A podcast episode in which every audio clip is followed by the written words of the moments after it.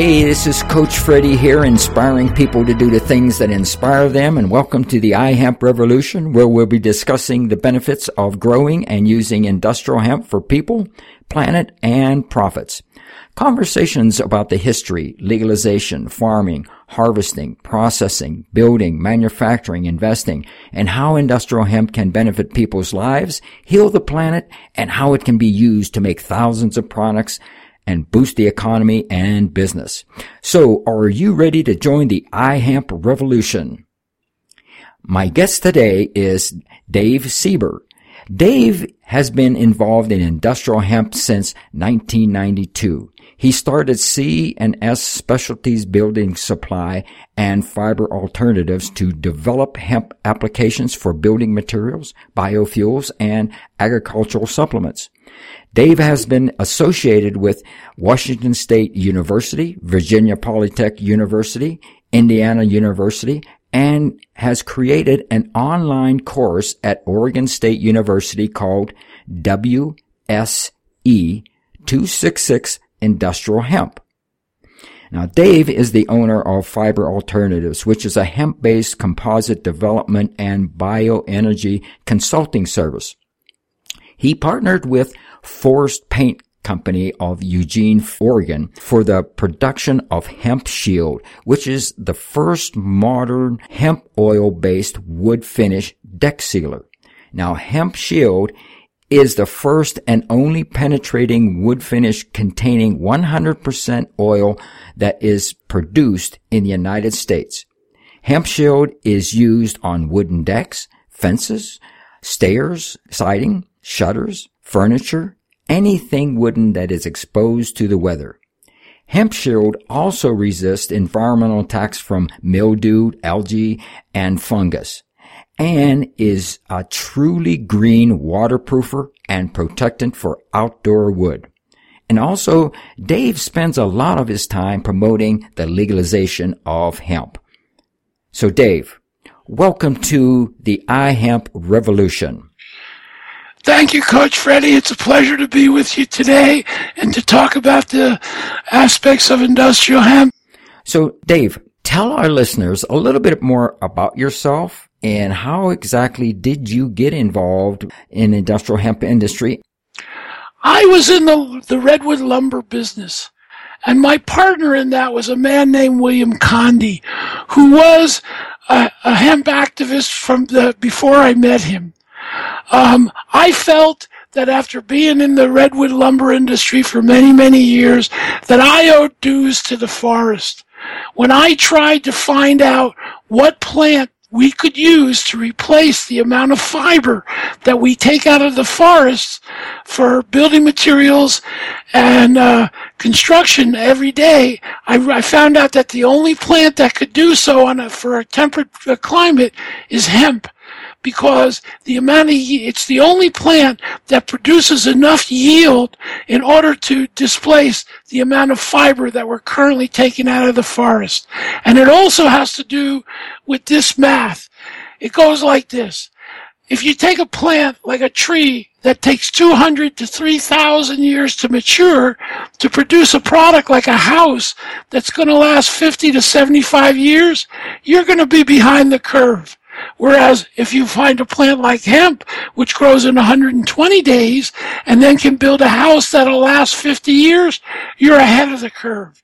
So at that point, I became committed to seeing how we could use industrial hemp to replace wood fiber in building materials. Well, great. Uh, you know, I, I've never heard it explained like that. And it's, it's, it's very easy to understand now. So, you know, you have the hemp shield. How does hemp help with the uh, mildew and, and, and algae and fungus? Well, the, the, the issue is that it turns out that the hemp seed oil, which is the basis of the of hemp shield, uh, the molecules in it are smaller than all the other oils that are used in paints and coatings. So not only does it penetrate the wood better, but it causes a profound synergy between all the other components that are in it, such as those mildewcides which you mentioned. And by the way, as I said, every component is revolutionary state of the art, the most expensive, in the highest possible concentrations available in our product. So, for example, the mildewcides that you mentioned are actually timed release. And what that means is that unlike other sealers where you put it on your deck and whatever they're using to protect it from those things is a one-shot deal, our stuff releases over time. So if you're in a state where it rains during the winter and normally it's a little dangerous to walk on your deck because it gets so slippery, with Hemp Shield that doesn't happen because of the time release. Wow, that that's interesting. Now, Hemp Shield, uh, where can people buy it and where is Hemp Shield sold? We are currently establishing a major distribution channel, and we do have a couple of uh, distributors and dealers uh, all over the, the United States. Um, it depends where you are. The truth of it is that as a backup, we have a, we have hempshield.net, and you can order online. And we've we've got a policy that if you order two gallons or more, or eighty dollars worth of, of products, shipping is free. Oh, that's great. I think more people ought to use this product. Dave, I want to talk about the online course at Oregon State uh, okay. University. What's that about? I'm very proud of this. This is Oregon State University approached me to help them design this course so that there would be an overall source, resource, where you actually could get valid information on everything involved with industrial hemp. Now, we were very lucky in that we got this wonderful lady, and Anndrea Hermann, who is the past president of the Canadian Hemp Trade Alliance, the current president of the Hemp Industry Association of the United States. She also is the is the person that certifies the industrial crop for the Canadian government every year, and we got her as our instructor. In addition to that, we were able to line up 27 major speakers. We have input from seven different universities and research things. And the truth of it is that this is the most authoritative thing that's happened since Jack Herer wrote The Emperor Wears No Clothes. And if you want to know about industrial hemp, anything you want to know, it's on this course. There's 90 hours of courses. As I said, 27 different speakers. Um, it's on their e-campus, which won an award last year as the best e-campus in the country so that you can take the course from anywhere. And if you're over 65 years old, you can contact the instructors and take the course for $25. Wow, that's really great. I'm going to have to do that. I'm going to have to, you know, take this course. You are because once you do this, you really know what's going on. It's no yeah. longer having to look to find out who knows what about it. Mm-hmm. And two of the cl- I'm in two of the classes, one of which was uh, which is on coatings, which is basically on hemp shield. The other one is about my work with construction composites that you referred to. What is the one thing that has you most excited about industrial hemp?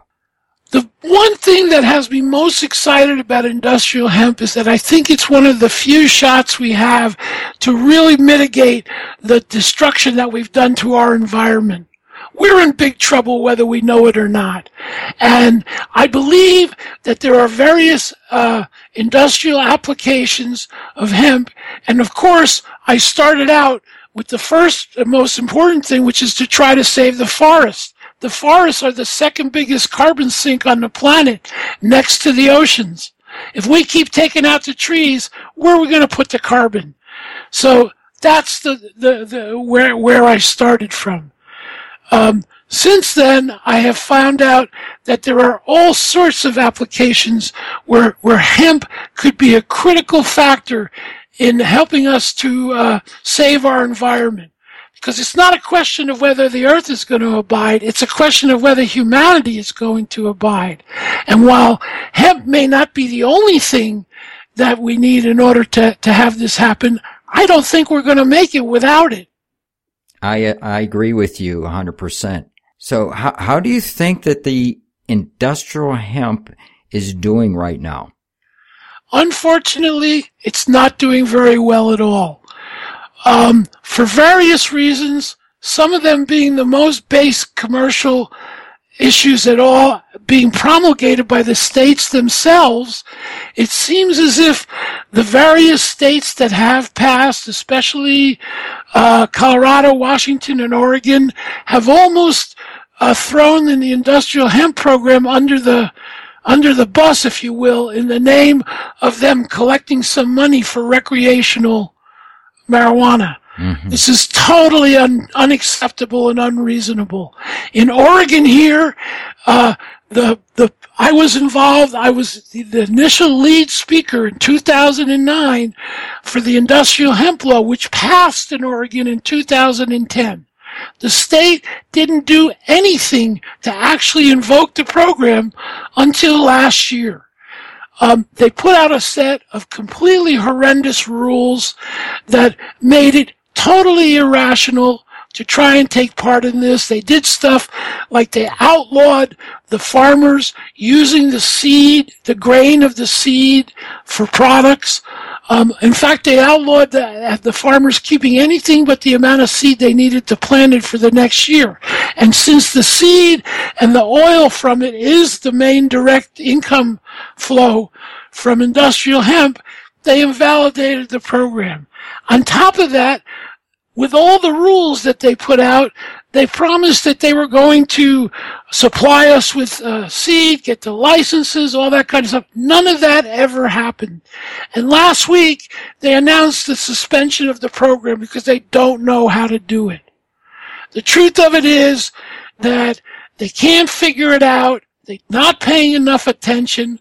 All they're caring about is the potential money they think they're going to make off of the uh, uh, recreational, and everything else is going under the bus. So I'm not not very happy with what's gone on in Washington. Listen to this one. While Washington has legalized for both recreational and medical, a friend of mine Joyce Beckerman Maher, the president of the Washington State HIA, tells me that when she inquired as to the legality of industrial hemp, which has a proviso on it of being 0.3% THC or less, the state replied that they don't cover that. So as far as they're concerned, that's still illegal. So you can grow for medicinal and you can grow for recreational, but you can't grow for industrial. This, this can't pass, this can't stay. This has to change. We need uh, uh, the feds, the federal government to step in and, and and stop using all their irrational laws and make a rational set of of, of program so that we can have industrial hemp. Yes, I, this needs to be done, and it is being done. It's a slow process, but once this is done, it it will be done. I, it I, will. yeah, and it's just going to take longer than we want, but how, then once we do this, how do you see hemp changing our culture in the, in the future? Let me start with this story. I produced the first uh, viable medium density fiberboard uh, product prototypes with Washington State University back in 1992. These were literally world class.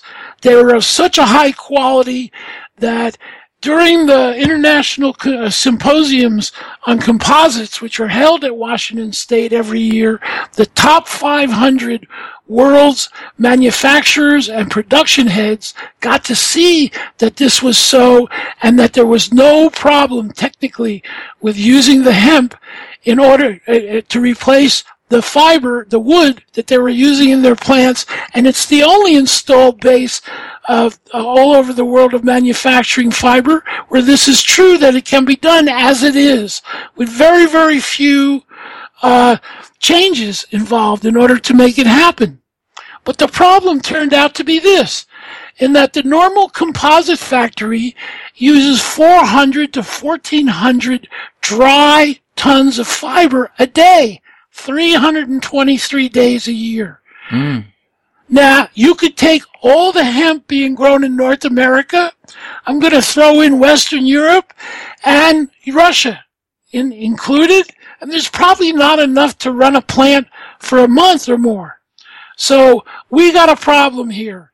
And getting from the zero point that we're at now in terms of uh, appreciable amount of industrial hemp to being able to supply an industry like I just described to you means that we need to have a whole series of intermediary products because we can't expect neither the farmers, the research, or any companies to start growing this stuff and not being able to be profitable at every step along the way. Mm-hmm. So I developed a, a, a poster on this called 21st Century Industrial Hemp Composites and Energy Applications, where I described a series of products that could do exactly that. That the farmer could start in smaller amounts be able to produce some of these products, which I'll describe a couple of them to you in a minute here, make money along the way and build up the crop until we could start to service these industries. Now, I honestly believe that this will not only help the environment, but this will cause a boom in our economy. And this is true for the whole world. So do we need this? We need this desperately. What are some of these products that I'm talking about? I think the first product that we need to make, believe it or not, is a combination of biofuels and biochar, which is made by ther- thermically heating the hemp in a, uh, an enclosed container and drawing off the gases in order to make biofuels out of them. And the remaining uh, uh, leftover byproduct is a is a thing called biochar. Now, this is a very interesting substance in that if you take the biochar and you and you activate it, and the way you activate it is by throwing in compost and allowing the mycorrhiza to grow into it, um, and then you add it to your topsoil at the rate of 20%, it does three things right off the top. Number one, and this may be the most important, it stops all runoff of all nutrients from all agricultural and forest uh, activities so that all those chemicals that the farmers are using and that they're using in forestry are no longer getting into the watershed, are no longer polluting our oceans and our rivers.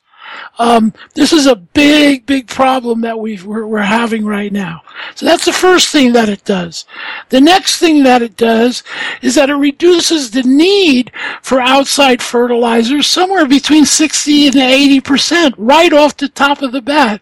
And if you keep adding more and more of this over a period of years, it eliminates the need for petroleum-based fertilizers completely eventually. And the third thing that it does is that it increases the yield of whatever the farmer is growing, depending on who you talk to, somewhere between 30 and 300 percent. We need this. This is an ideal starting point in that you don't need to have a giant amount of of, of materials or a giant investment in, uh, in in a production facility to do it the truth of it is, humanity's been making charcoal for hundreds and thousands of years. If we wanted to even ignore the potential to, to, to to, to, to draw off the gas, which could then be made into a fuel and run all the machinery for the farmers. And all we did was just dig a hole in the ground, put in our hemp stalks, cover it up with soil, and make charcoal that way. We could still make this stuff and do all the things that I just told you. And there's an, and then there's a, a whole series of products that I see that, that will be made that each one of them represents an incremental step in the size of the crop and a corresponding incremental step in the investment of the production facility needed to make those various things. But my point being is that there is a way where by doing this, we can be profitable along the way. We can allow the farmer to function. We can allow the farmer to justify expanding this crop. And eventually we can support these big industries and take, and take the, the onus off the natural resources of the planet that are being, uh, like the forest, that are being destroyed so heavily right now. Yes. You know, out of the thousands of products that can be made and produced with hemp, and you had mentioned that we have to start doing this. Which one of those products do you see uh, taking the lead and being in the forefront? Hempshield is is unquestionably the leading the leading one that's out there. I tell everybody it's the most original product to be introduced in 50 years, and it, and we opened up a whole new category that not only encompasses but transcends building materials. Because remember, we're talking about treating wood. I'm talking about furniture. I'm talking about a, a, a musical instruments. I'm talking about all anywhere where wood is being used, and it may turn out that there's certain other applications that are non-wood that we're finding that Hempshield works on also. The truth of it is that this coatings thing is a big deal, and we have yet, and while we, we are very proud we have two lines existing on the market right now. We have Hempshield Wood Finish and Deck Sealer, and we also have Hempshield Log Home Treatment. We already have a third product line in the works that's going to be um, more of a floor and furniture finish than the than the other two are, and eventually we like to make paints and who knows how many other coatings. So this is gonna this is gonna be the lead thing. Why is that so? Because first of all, we've already done it. Secondly, unlike some of the other issues that concern commodity production where you need a giant scale in order to justify it, there's a pretty good profit margin in coatings so that you don't have to make millions of units and uh, have giant things in order in order to be profitable and penetrate the market. And since we've demonstrated that Hempshield is superior by magnitudes. I'm not talking five or 10%. I'm talking hundreds of percent. To all the current things on the market, it's the ideal uh, example of what can be done. Well, you know, I'm very familiar. I've, I've been a sailor over 40 years and done a lot of sailing and owned many sailboats and I've done a lot of woodwork and I know about uh, using oil for your finishing. I can see that uh, really contributing to the marine industry. So, Dave, what is your vision of the future of hemp in the United States? My vision is that that hemp will will cause both an economic and an environmental revolution in this plan, in this country and eventually spread to the whole world.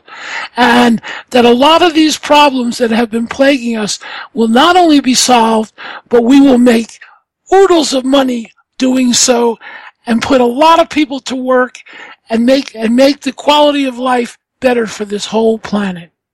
So Dave, I want to really thank you for being a guest on the iHemp Revolution and I'm glad you could be here. Thank you. It was certainly a pleasure to talk to you. How can people find you? Uh, what is your website? I have two websites. Hempshield.net is the website for Hempshield. Fibre, F-I-B-R-E, Alternatives is my website for all the work that I have done with, with compo- composite components and things like that with Hempshield. And there's also videos on there showing my testimony before the Oregon State Senate when we passed the first uh, industrial hemp law and things like that also. Well, that's great. And I, I want to thank all our listeners and make sure that you subscribe to iHemp Revolution podcast on iTunes and give us a review. Please tell your friends and help spread the word on LinkedIn, Facebook, Twitter, and all the social media. Uh, this is your host, Coach Freddie, inspiring people to do the things that inspire them. And thanks for joining the iHemp Revolution.